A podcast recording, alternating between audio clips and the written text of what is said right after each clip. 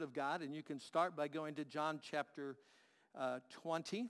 John chapter 20 after the resurrection. I just want to read that verse in a couple of moments.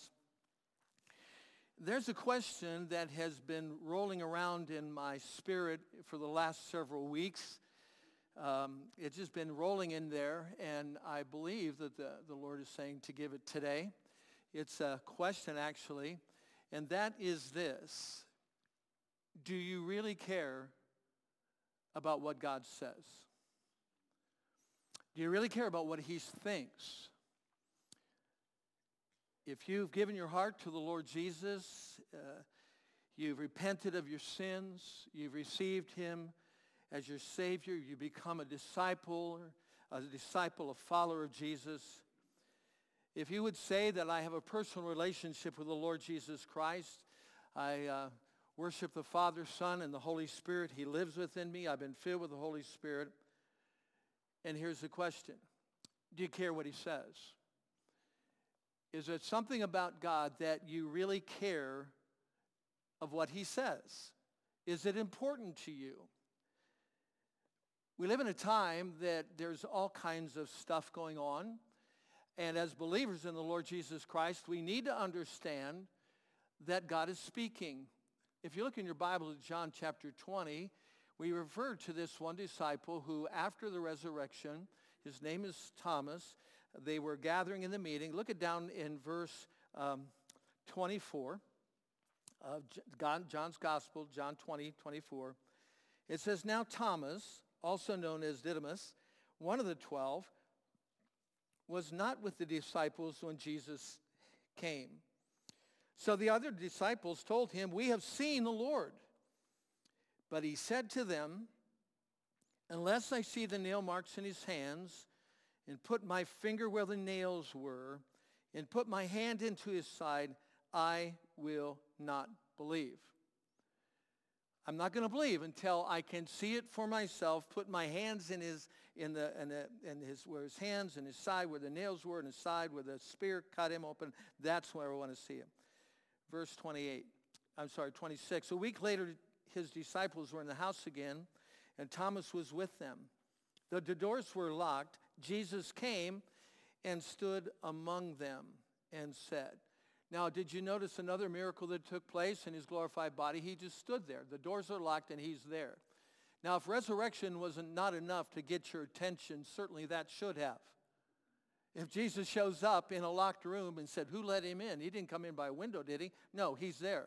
So another miraculous appearance of the resurrected Christ, glorified body, there he is. And he said to them, Peace be with you. I'm sure that peace addressed their nervousness, their fear, whatever came upon them when he shows up.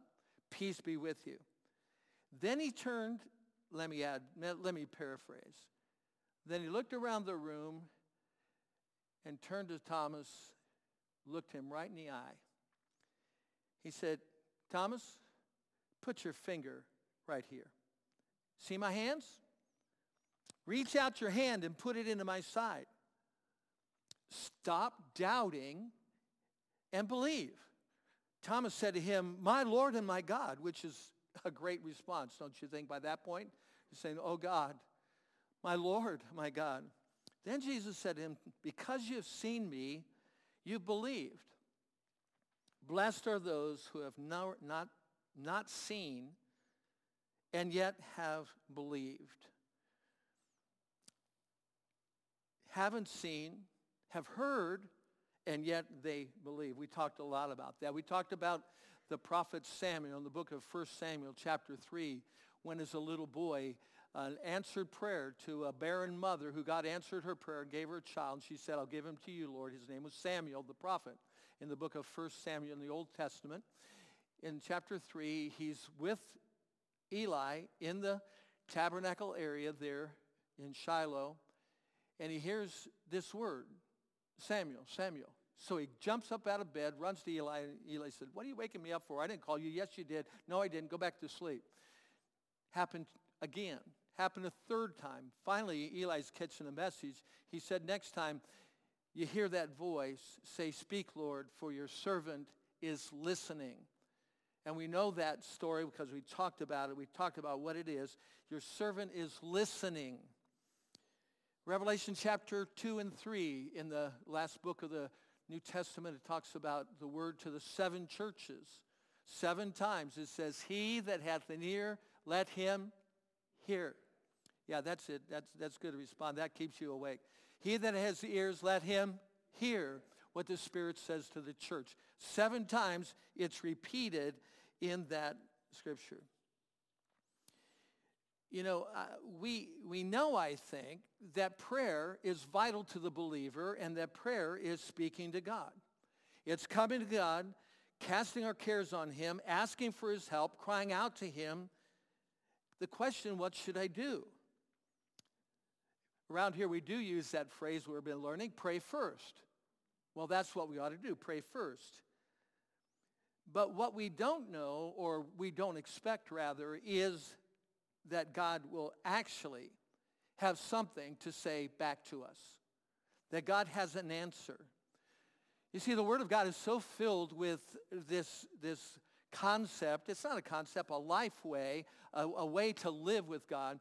Is that God speaks to his people all the time. He began in the garden with Adam and Eve. We could go to Noah.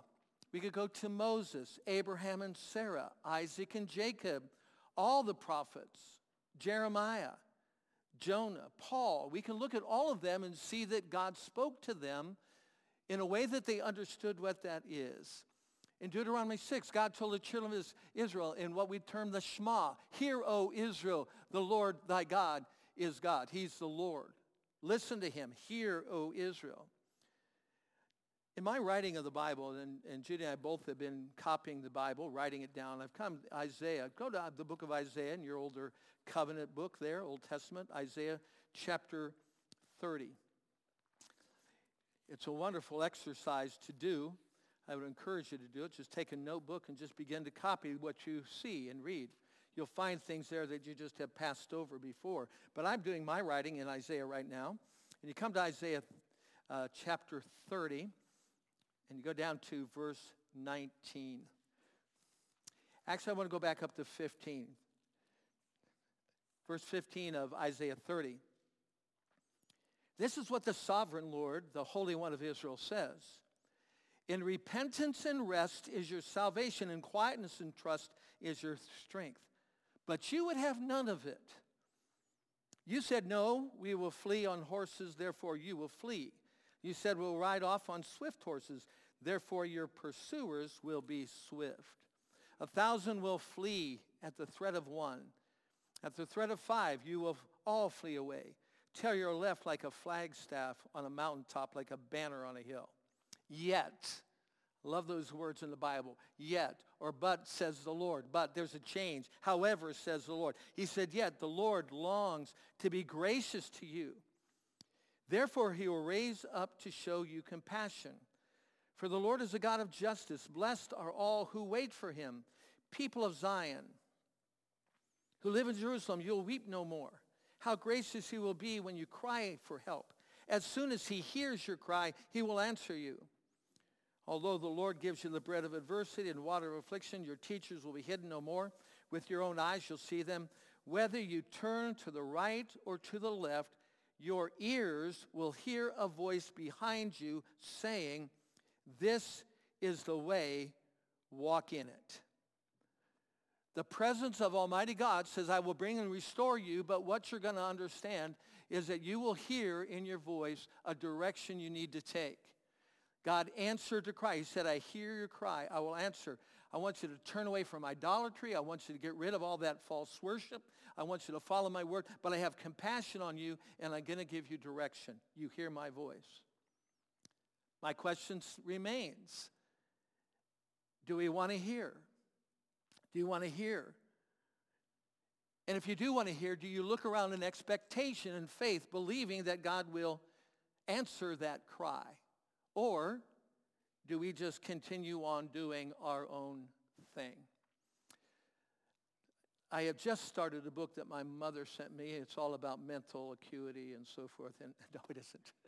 No, no, my mom is okay. She's just, she said, you got to read this book. It's The God of Fire, It's by a, a Jewish believer, a Messianic Jewish believer. This is the last story. I read it this morning. I was waiting to get ready to come to church.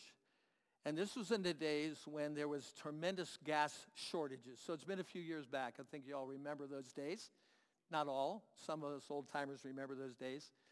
She needed to go up and get uh, to take care of some things, and they were living in uh, Connecticut. Needed to get up further into New York for this journey, but there was no gas in any gas station. She had a quarter of a tank of gas, and she said, "Oh no, what am I going to do?" She's on her way. She knew that there were three gas stations on the route down further into Connecticut there to get the gas. And she hears in her heart, her spirit, just go home. She said, I'm not going home. I got to go do this all the time. Just go home. Just go home. Just go home. She doesn't listen. She says, I'm going to go to these gas stations. Went to the first one, shut down, no gas. Second one, shut down, no gas. Next one, shut down, no gas. Finally she said, I got to go home. On the way, she's understanding, Lord, are you talking to me?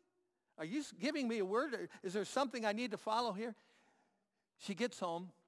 Now, the quarter tank she had is a little bit less gas now. She tells her husband, said, what are we going to do? He said, let's go. God says, go. We'll go. So they get on the route. They fast, fast the first gas station. Nothing there. Nobody's there. It's all locked up. Get to another one. He said, hey, wait a minute. There's a guy in the window at the gas station. Turn around. Let's go back. Comes out. A young guy comes out. And they said, could you please give us some gas? We got to get up here. He said, sure, I'll give you gas. Filled her tank, their tank, to the brim. And he said, I haven't pumped that amount of gas in weeks and weeks. You're blessed. Go ahead. What did she discover? She writes at the end of the chapter, she said, I discovered I need to repent and listen and do what God tells me to do. Now, some of you look at me, that's crazy. I like crazy like that. I like to listen to God and do what he says. I've also experienced a not listening and was very repentant for not listening to voice. Listen to Jesus' words. Let's go back to the Gospel of John. Gospel of John. Gospel of John chapter 6. John chapter 6. I want to give you three quick passages, what Jesus said about this matter. John chapter 6, Gospel of John chapter 6, verse 63. And let me go to 61 and bring you into it. Aware that his disciples were grumbling about Jesus, um, about what he was teaching them, Jesus said to them, does this offend you? Then what if you see the Son of Man ascending to where he was before? The Spirit gives life. The flesh counts for nothing. The words I have spoken to you, they are full of the Spirit and life. The words that I'm giving you are spirit and life. Please remember that this Bible wasn't written then.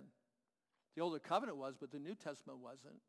So he's saying the words that I've given you, they are spirit and life to you. Go down to chapter 10. Just go over a couple pages. Chapter 10. Go quickly to this one, verse 27.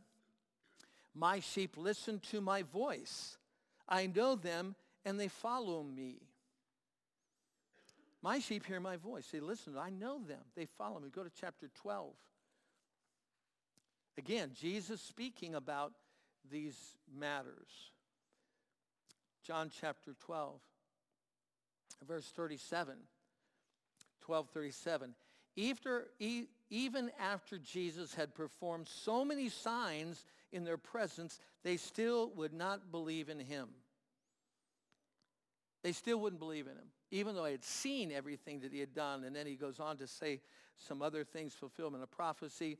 I want to go to verse 44, where Jesus cries out, Whoever believes in me does not believe in me only, but in the one who sent me. The one who looks at me is seeing the one who sent me. I've come into the world as a light so that no one who believes in me should stay in darkness. If anyone hears my words but doesn't keep them, I don't judge that person, for I didn't come to judge the world, but to save the world. There is a judge for the one who rejects me and does not accept my words the very words I have spoken will condemn them at the last day. For I did not speak on my own, but the Father who sent me commanded me to say all that I have spoken. I know that his commandment leads to eternal life. So whatever I say is just what the Father has told me to say. The words that Jesus said came from the Father. They are very important. The words that Jesus spoke. And again, I ask this question. How important is the Word of God to you? How important is this book of God's Word to you? One more story, and then I'm going to talk just a few more items. Luke chapter 10. Luke chapter 10. Go back one more gospel to Luke chapter 10. Luke chapter 10. Luke 10, verse 38. Several, maybe a couple months ago, we talked all about the Good Samaritan, which precedes this experience, this event. But verse 38, as Jesus and his disciples were on their way, he came to a village where a woman named Martha opened her home to him. She had a sister called Mary who sat at the Lord's feet. I'm going to emphasize this and come back to it. She sat at, his, at the Lord's feet listening to what he said. But Martha was distracted by all the preparations that had to be made. She came to him and asked, Lord, don't you care that my sister has left me to do all the work by myself? Tell her to help me. Martha, Martha, the Lord answered, you're worried, upset about many things, but few things are needed, or indeed only one. Mary has chosen what is important. It will not be taken away from her. Martha, you're worried about too many things. There's only a few things that are needed. There's only one thing that is necessary that we need to look at and know. Please know that Jesus was not criticizing her for doing a job, preparing a meal, getting it all ready. She just said, he just said to her, in all of this gathering of stuff we're doing, there's something more important in life than that. There's something that Mary is choosing to do, and that's to listen to my voice. I, I just envision this again. You guys uh, all know that I have sort of a twisted imagination at time. But could I put this as I could see it happening? Dad is sitting there talking whatever, and here comes, or mom would be probably more likely, in comes one of the kids. Mom, mom, make her help me. Could you hear that whine in Martha's voice? Jesus, she's not listening to me. Get her in here. And I get to say, now calm down, daughter. Just, just relax. We're going to get to that. He's not saying we're not going to get to that. She's going to help set up. It's going to happen. But right now there's a priority and she's choosing the more important thing, the more necessary thing, the more helpful thing. And that is to sit here and listen to the words that I'm giving her, which are spirit and life. I know that most of us in this room are susceptible to putting aside the very word of God to do another thing. Have my Bible open? Well, well, I better, say, get, better mow the grass. It's going to rain in another month. I better get at it right away. Or in about two minutes it's going to rain. I'll do that later. And we never do. Oh, we might come back to it later, maybe. But I wonder, what's God saying to me that I need to hear as I read his word? See, the Bible also says, Romans 10, 17, faith comes by hearing, hearing by the word of God. So if we're going to be a people, we need to hear God's voice. Uh, Peter, Lloyd, Peter Lord has a book written a number of years ago, but in it he has a quote from A.W. Tozer. Listen to this. The Bible will never be a living book to us until we are confi- convinced that God is articulate in his universe. To jump from a dead impersonal world to a dogmatic Bible is too much for most people. They may admit that they should accept the Bible as the Word of God, and they might try to think of it as such, but they find it impossible to believe that the words there on the page are actually for them. A man may say, these words are addressed to me, and yet in his heart not feel or know that they are. He is a victim of a divided psychology. He tries to think of God as mute everywhere and vocal only in a book. W. Tozer continues, I believe that much of our religious unbelief is due to a wrong conception of and a wrong feeling for the scriptures of truth. A silent God suddenly begins to speak in a book, and when the book was finished, lapsed back into silence again forever. Let me just say again what he just said. Oh, I'm excited what God says, but once I close it up and walk out, he's done speaking. That's not a God of relationship. Goes on. He said, I think a new world would arise out of the religious mist if we approach our Bible with the idea that it is not only a book which was once spoken, but a book which is now speaking. The prophets habitually said, thus saith the Lord. They meant their hearers to understand that God's speaking is in the continuous presence. I'm challenging all of us in this day and in this season to renew the hearing ear to hear and do what God says. I can read the word, you can read the word and get all figured out, get all the knowledge, get it all in a good bundle. We know that and close it up and say, okay, got it. And walk out as if God has nothing more to say about my life or yours. And that's not relationship. That's not walking in fellowship with the Lord. I don't have time to go through about 17 different things, but I want to just talk about several of them. Go to John chapter 6, 63. We were just there a moment ago. What can you expect God to say? Now, like I said, about 17, 18, 20, whatever, I can give you a bunch, but I'm just going to give you a couple this morning. If you say, okay, God, I'm going to come to your word, what are you going to say? What can you expect when you open up the Bible? What do you believe will happen?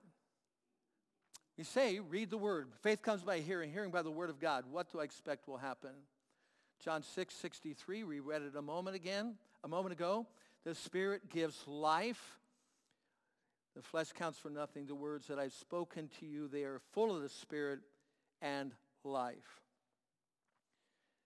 The words that I speak to you, the first thing that you can begin to expect as you trust in God, you say, God, I want to hear your voice, is that he will give you words. The words that I have spoken to you, he will give you a word. My friend Ed Smeltzer, who many of us remember and know, he, he's, he gives this explanation about this. And he said, I have, I've never heard the audible voice of God like Mount Sinai, like Paul on the road to Damascus. I've never heard his audible voice, but I can tell you for sure, I can quote everything he said. I can tell you exactly what he said to me. And if you think about your walk with God, there are times when you sense and you know there's something that was spoken to you. You can't hear anything audibly in your natural voice, but inside you have a word that God gave you. There's something that happens. The Holy Spirit is within me. The words come clear and pointed in our lives. Now, not all words that God is going to give you are going to be very, uh, you might not want to hear them. You not want to want to hear but you're going to know in your heart that it's absolute truth. It's over 30 years ago. Uh, I was very frustrated. I was very busy, busy then, well, busy when I could handle being busy. And I was involved all over the community, down in, uh, at the Christian school in Hartville, here at the church. There was all kinds of things going on. I was very busy, and I just said, God, I've got to get alone to hear you. And I found a hunting cabin, which is always fun to do. It was summer, so the hunters are not out in the summertime so much. And one of the guys in, in town said, hey, why don't you use my hunting cabin, our hunting, it was a group of guys, for a few days. And it was remote. I mean, it was really remote, down southern Ohio, all by itself up in the woods. And for four or five days, I never left there. I did go out and get some food because I was hungry. I didn't, I didn't do good on a five-day fast. Don't look at me that way. You couldn't either. You know that. In fact, some of you are thinking about what you're going to eat right now. All right? Hang on. Fast until noon or whatever I'm done. Anyway, So I was there all by myself. I took a notebook. I took my Bible, took some of the things I wanted to read and catch up on, and just got alone. I think back, those were in days before cell phones. We used carrier pigeons to communicate. I mean, it's a long time ago. And I would go out, found a payphone, and called Judy and said everything's okay and fine, and go back. And for the hour, days, for the four days I did this. And then I heard the Lord say to me, and I did not want to hear it. He said, Jim, you are a deadbeat dad. And I knew immediately what he was meant. Because I preached against deadbeat dads. I preached against men who fail to lead their families. I preached about men who leave the wife to be spiritual leaders in their home. I preached against people, men particularly, us guys, who walk away from the things of God and say, oh, my wife will handle the prayer. My wife will handle Sunday school. My wife will do that. I'll show up, but I'm working. I've spoken all that. And here's my Father in heaven say, Jim, you're nothing but a deadbeat dad concerning pastoring the flock of God.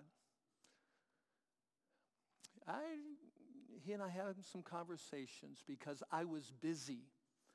I was going everywhere. I was involved in a Christian school where they loved me. The family back home, the church didn't love me so much, so I went over there to get some love. Now, it's not you guys. Just look, don't be relaxed. You guys are loving to me. I got all that handled. But back then, it was my self-centered whatever. And God says, you get back where you belong. I resigned a bunch of stuff and came back and said, this is the church that God gave me. These, you're my people. God restored my love, restored everything. But I did not want to hear that word. But it was the word that gave me life. Because I repented and I began to walk in the way that he wanted me to walk and I found joy again. I found the joy of the Lord. A word that God's going to give you. He will give it to you and you, you it'll, it'll be confirmation. There's something that's got to, God's going to speak and said, stop it right now. Don't you do that anymore. And then there's other words that God's going to, let me give you a second word that God's going to give you. Go to John 14. You're in John. Go over page John 14. John 14, verse 27. He looked at his disciples. He looked right at them and he said, peace I leave with you. My peace I give you. I don't give you as the world gives. Don't let your heart be troubled and don't be afraid. The second word that you can expect is he will give you his peace. My peace I give to you. Even in every prayer, talking to God, Martha was whining. She wanted peace. And I said she wasn't wrong in what she was saying. Mary just wasn't helping her with the guests at that time. Martha, in those words, was Martha, be at peace about this. There's lots of things to get involved in, but Mary is choosing the better thing. That's all that's needed. Trusting God to give us peace. I think we're, I don't know, I don't know what kind of prayer you are. I pray that you pray. I'm asking God that we are a house of prayer. We have a great prayer group. We've got things going on. Pray for one another. We got all that. But when you pray, what do you expect to come out of that prayer? Answers, correct?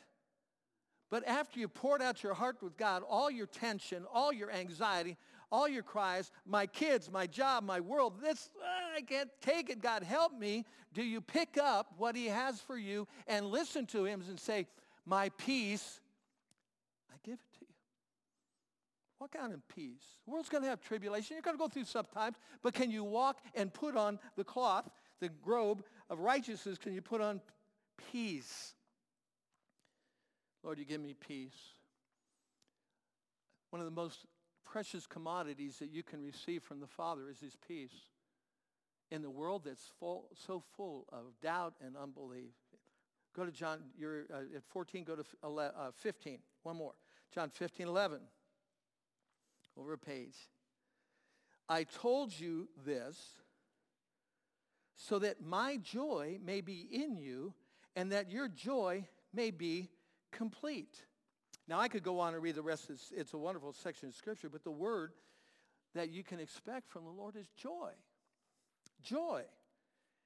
These things I have spoken to you. The words that I'm giving you is so that you might have my joy and you might have it to the full.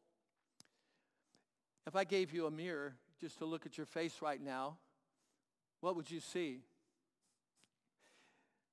Didn't get my hair just right. What would you see? Would you see a face of joy? Would you see a face that is at peace?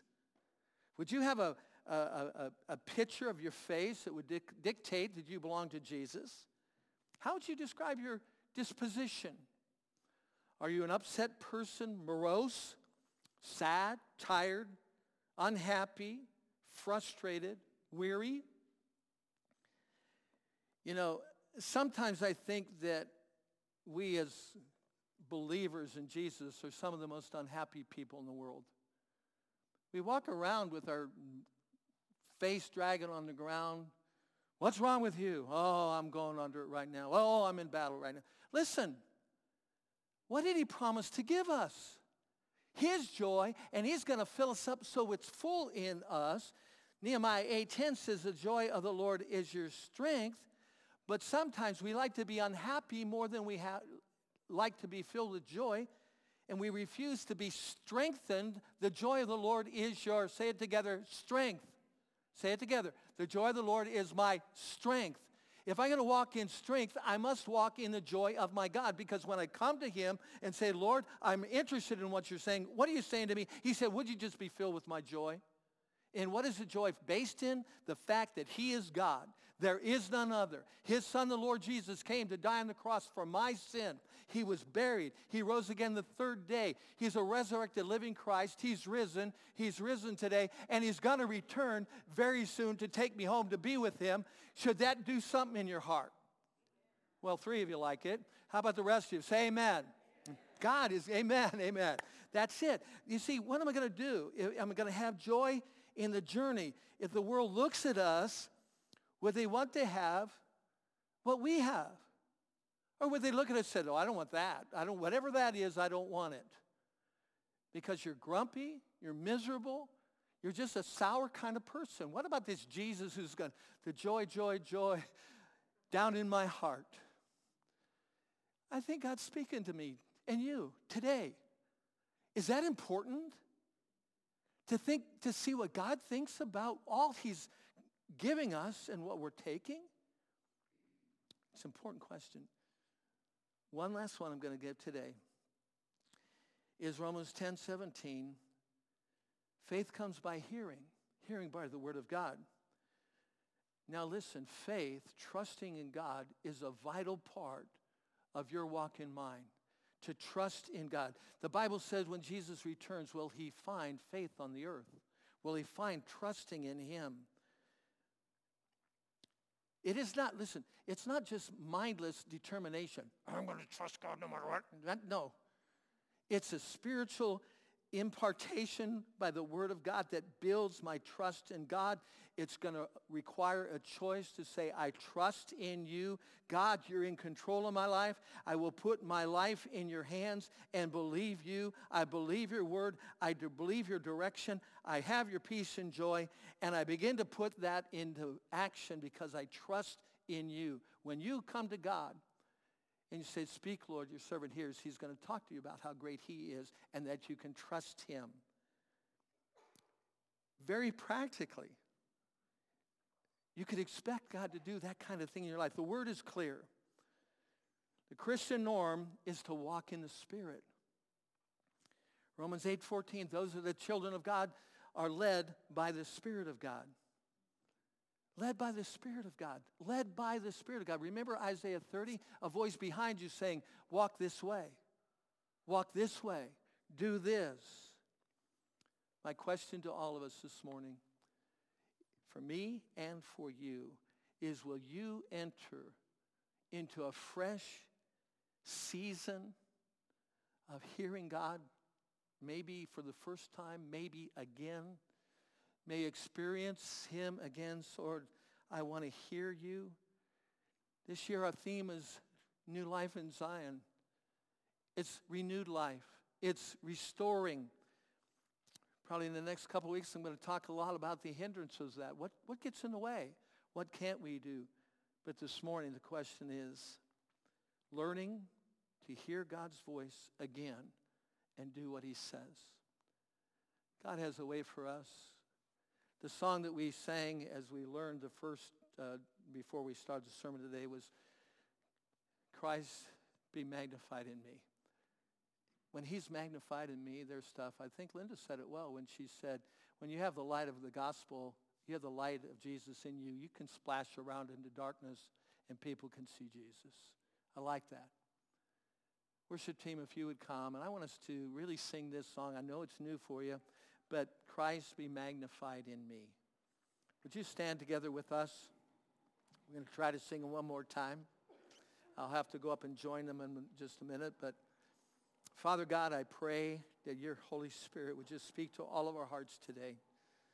Lord, we'd hear your voice. And even now, Lord, speak to your sons and daughters words of joy, words of faith, words of confidence in you. So, Lord, we open our hearts. Christ be magnified in me in the name of Jesus. Please stand with us as we